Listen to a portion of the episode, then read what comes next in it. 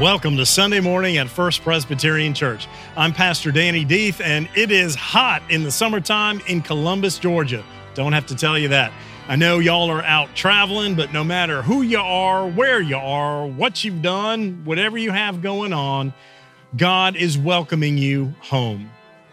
So we invite you to come and join us as we celebrate our awesome God of love and of grace and joy. Come on in.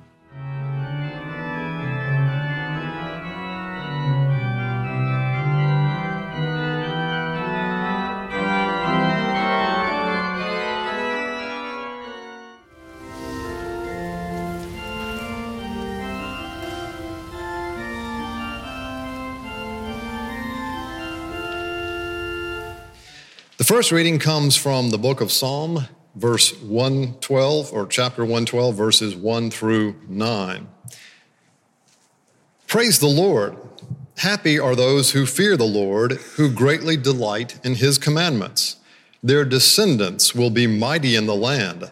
The generation of the upright will be blessed. Wealth and riches are in their houses, and their righteousness endures forever. They rise in the darkness as a light for the upright. They are gracious, merciful, and righteous. It is well with those who deal generously and lend, who conduct their affairs with justice. For the righteous will never be moved, they will be remembered forever. They are not afraid of evil tidings, their hearts are firm, secure in the Lord. Their hearts are steady, they will not be afraid. In the end, they will look in triumph on their foes. They have distributed freely, they have given to the poor, their righteousness endures forever. This is the word of the Lord. Thanks be to God. Our second passage is taken from the Gospel of Luke. We are in chapter 14. I'll be reading 1 through 17. Listen for the word of the Lord. On one occasion, when Jesus was going to the house of a leader of the Pharisees to eat a meal on the Sabbath, they were watching him closely. Just then, in front of him, there was a man who had dropsy. And Jesus asked the lawyers and Pharisees, Is it lawful to cure people on the Sabbath or not? But they were silent. So Jesus took him and healed him and sent him away. Then he said to them, If one of you has a child or an ox that has fallen into a well, would you not immediately pull it out, even on a Sabbath day? And they couldn't reply to this. And when Jesus noticed how the guests chose the places of honor, he told them a parable. When you are invited by someone to a wedding banquet, do not sit down at the place of honor, in case someone more distinguished than you has been invited by your host. And the host who invited both of you may come in and say, Give this person your place, and then in disgrace, you would start to take the lowly place. But when you're invited, go and sit down at the lowest place, so that when your host comes, he may say to you, Friend, move up higher. Then you will be honored in the presence of all who sit at the table with you. For all who exalt themselves will be humbled, and those who humble themselves will be exalted. He said also to the one who had invited him, When you give a luncheon or a dinner, do not invite your friends or your brothers or your relatives or rich neighbors in case they may invite you in return, and you would be repaid. But when you give a banquet, invite the poor, the crippled, the lame, and the blind, and you will be blessed because they cannot repay you. For you will be repaid at the resurrection of the righteous. One of the dinner guests, on hearing this, said to him, Blessed is anyone who will eat bread in the kingdom of God. Then Jesus tells them, One gave a dinner and invited many. At the time for the dinner, he sent his slave to say to those who had been invited, Come, for everything is ready now. This is the word of the Lord. Thanks be to God.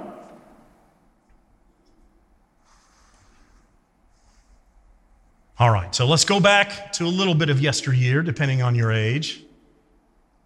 Who remembers Hee Haw, the show? Columbus, Georgia, Sally. Population, whatever we are, 200,000. All the bits and pieces that came with that. One of those pieces was the picking and grinning, done by Buck Owens on the guitar, and who else? Mac Davis, who usually played the banjo. And both those guys were very talented. And Mac Davis had a separate solo music career from some songs you might remember. And one of them is a song called It's Hard to Be Humble. Now, I cannot sing it to you, or the ghost of Mac Davis will resurrect and put me in copyright jail. So I'm just going to speak to you the chorus. So, as he tells this story live in concert, this was in a time where he was a big shot and a star. And he had come to town to play one of the biggest venues he had ever played. He got there a few days early. They put him up in the star suite. And so there he sat. There he lived in this big palatial suite. And he wakes up the next morning at 8 a.m. alone, all by himself, lonely. And in concert, the whole crowd goes, Oh. And he says, Yeah, oh. And he says, I do, I did what I always do as a songwriter to help me get through hard times. So he picked up his guitar and he wrote this song for which I will just speak the chorus to you. Oh Lord, it's hard to be humble when you're perfect in every way. I can't wait to look in the mirror I get better looking each day. To know me is to love me. I must be a heck of a man. Oh Lord, it's hard to be humble, but I'm doing the best that I can. So hard not to sing that. There are more stanzas and verses that talk about his self centered nature and how handsome and winsome and attractive and how everybody loves him while he continues this struggle with being humble when you're perfect in every way. Today, this passage from Luke is about just that the understanding of how we are called to be humble in a world that doesn't train us to be humble. We are trained to seek power, to seek wealth, to get that top position at the seat and the table, and to associate ourselves with those who also are, power, are powerful and successful.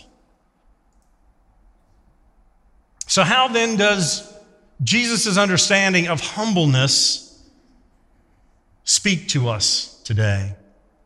Let me first dispel the understanding that being humble means you are not worthy. Often we look at humbleness as, well, eh, you know, everybody else first and me last. I'm, I'm not worth having the big piece of the cookie. I'll take the little piece because, well, I just, you know, that, that's not for me. And no. Humbleness is strength. Humbleness does not tell you, especially if you have self worth issues or self esteem issues, does not tell you to grovel and make yourself even more insignificant. It is just the opposite. Being humbled is not putting everyone else first. And if you are right in the midst of some difficulties, mental, physical, spiritual things going on in your life that are difficult, and it time, of course, that's life. There are always pieces. Sometimes you have to stop and take care of yourself first before you can attend to everybody else. The oxygen mask coming down on the plane. Put it on first so you can help others around you. If you need to stop and get yourself to a, a workable place of health so that you can move forward, then absolutely do that. That's not what this means.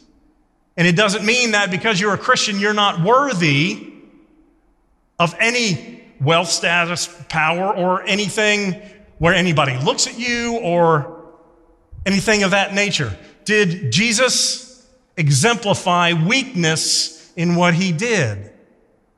No. He exemplified a humble attitude, a servant nature. He gave himself on the cross. Is that strong or weak? It is strength. He went up against all the power structures of his day. He was not weak, he was strong. So then, what does this humbleness mean? If it's not just everybody else first and I'm, I'm last. Well, I'm glad you asked. Let's take a look. In Luke 14, it begins on one occasion when Jesus was going to the house of a leader of the Pharisees. Now, the Pharisees were all big shots, interpreters of the law, rules, regulations. And this was a leader of the Pharisees. And so this was a big shot as well. On the Sabbath, they were having a meal. And if you remember last week, we were in chapter 13, and Jesus was right in the middle of a synagogue service, just like this, and he looked over, and who did he see? What's that? Thank you, Carl. The lady who was bent over was afflicted for 18 years she didn't ask anything from Jesus. She was just back in worship. Be like me calling one of you up without us talking about this ahead of time. So she comes up and Jesus heals her on the Sabbath, and the synagogue leader lost his mind. What are you doing? You cannot heal that woman on this day. Yesterday, yes. Tomorrow, yes. Not on the Sabbath. That is breaking a commandment. And through that conversation, Jesus tells them that sometimes people are more important even than the law. He doesn't dispel the law or do away with it. But he said, This bent over woman is more important than the fourth commandment in this moment, in this time. Again, we don't do away with that. Jesus never said that. But to love your neighbor as yourself takes precedence over all of those laws, rules, and regulations. So again, Jesus calls our attention to the Sabbath, which we just studied. It is the next chapter. He is here to eat a meal. It is the next week. And in front of them, there was a man who had dropsy. Dropsy? Anybody? Can be related to congestive heart failure, yes. My understanding is that it is when your body retains fluid, sometimes to the point where you become disfigured, you're still functional, but there's clearly something going on that you need help and relief from. So Jesus pokes the bear a little bit. They just had this conversation last week about the Sabbath. And he says, just puts it out to him, the lawyers and the Pharisees. Is it lawful to heal anyone on the Sabbath? Cure people on the Sabbath? But this time they knew better and they were silent. Nobody said a word. So Jesus healed him and sent him away. Again, a violation of the Sabbath. And then knowing what they are thinking, nobody has said a word yet, but Jesus is on them as if he's in their minds. He says, if one of you has a child or an ox that falls into a ditch, technically that's work and you're supposed to leave them till after the Sabbath. Who's going to do that? Nobody. You take care of that because there's people and livestock and lives at risk. Of course you will do that. That's why I healed this man. That's why I healed that woman. People are more important sometimes than the laws. So that was his reinforcement on this Sabbath understanding. Now we move on, and as people are sitting, dining with this big shot leader of the Pharisees, he sees people jockeying for position to get close. Elbows are flying, like ACC basketball boom, boom, boom, boom. And Jesus says, Come on. He says, I will tell you that you need to not first go to the seat of honor, which would have been the middle of kind of their couching a, a lounging structure, the one closest to this leader of the Pharisees. Because you take the big shot seat there in the middle, because you think you are the highest on the power rung in the social status rung. You sit down there in the middle, guess what? Darn it, somebody else might come who is perceived as being higher in status and power. And then your host is going to say, Sorry, bud, you need to move down to the more common people side so we can make room for this person who is mightier and stronger than you. Jesus says instead of starting at the high end, you start on the low end. So that if instead of being disgraced by being asked to move down, you can be honored by being asked to move up.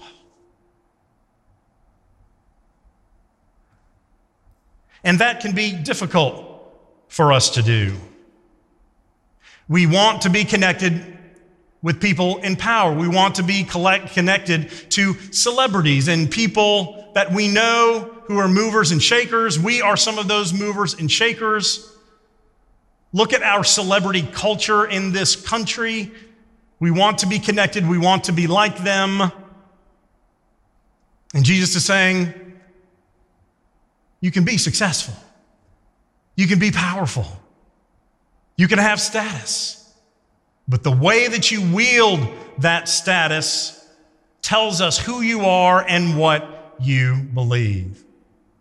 There's a story about Henry Nouwen, a wonderful Roman Catholic priest, now deceased, great author and theologian, one of my favorite book devotional guides, uh, Nouwen's Here and Now. Pick that up at your local bookstore. So Nouwen uh, had served at a variety of Ivy League institutions and left to go to a place called L'Arche, which was uh, a facility for intellectual and physically challenged adults. So, as he began his time with this new setting, he met a, young, uh, a man named Trevor. And Trevor was going to the local hospital for a few days of evaluation, and Nouwen wanted to go visit him. Fine. So we called and said, Can I come visit Trevor? And they said, Oh, absolutely. And then they said, Can we have a lunch for you? Because they knew he was a big shot and he was famous. And this theologian author is coming to their little hospital. He says, Sure. So he gets there to visit Trevor on the day of this luncheon, and it is all set up in the golden room. And all the administrators are there, and Nouwen. And Nouwen looks around and says, Where, Where's my friend Trevor? And they said, Oh, you know, we're, we're sorry, but patients aren't allowed into this space to eat with the hospital officials. And Nouwen says, You need to go find my friend Trevor, or I'm leaving right now. So they bring Trevor in. And while they're eating, and Andrew and I did not coordinate this ahead of time, he picks up his glass and said, If you're happy and you know it, raise your glass. And then the, the room falls silent. And then he does it again, and this time Nouwen joins him and says, If you're happy and you know it, raise your glass. And then the third time, everybody joins in. If you're happy and you know it, then you're happy and you know it. If you're happy and you know it, raise your glass. And so by the end, the whole room had joined in this celebration brought on by Nouwen, who was a big shot, who could have said, Place me at the head of the table, everyone else. I don't want the common people touching me, getting close to me. But it was just the opposite. Where's my friend who I came to see? And he needs to be here at the head table as well.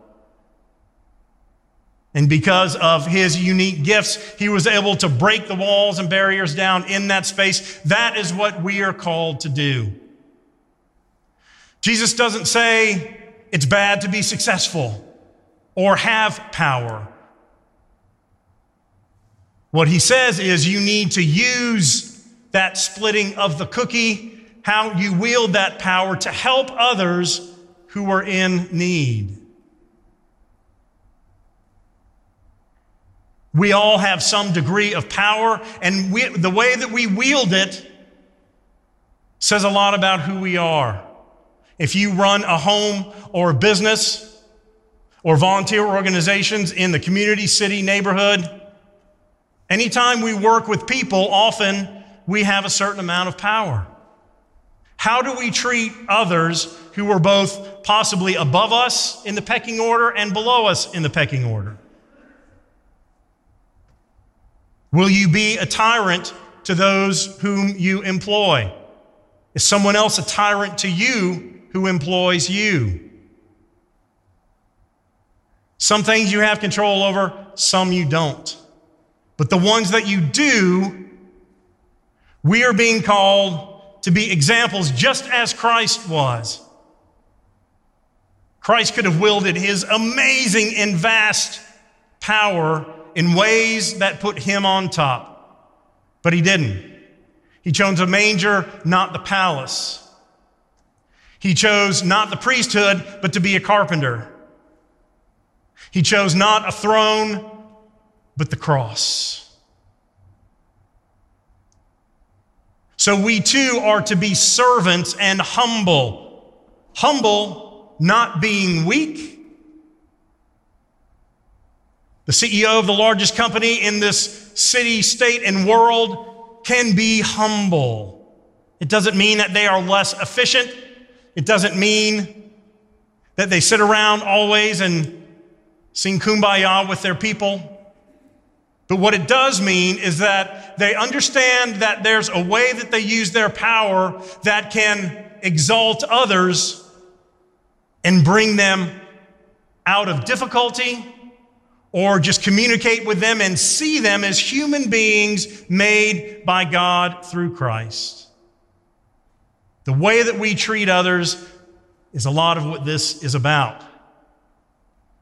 How many times do we split that chocolate chip cookie and we got the shorter end and we kind of move the bigger end our way? When we know darn well, metaphorically, we've got a pantry full of chocolate chip cookies at home, we want the big one now because that's what we want. And we're going to get it because that's who we are. I didn't reach this place by not taking the biggest end of the chocolate chip cookie. But Christ is teaching us different. So, as we're called out today, this humbleness is not out of weakness, it is out of strength. Be confident, be successful. Wield the power that you have been given, but in a way that brings others to the table, that lifts others so that they know that you have seen them as human beings, and especially for those who need help. Put them at the same table where you are.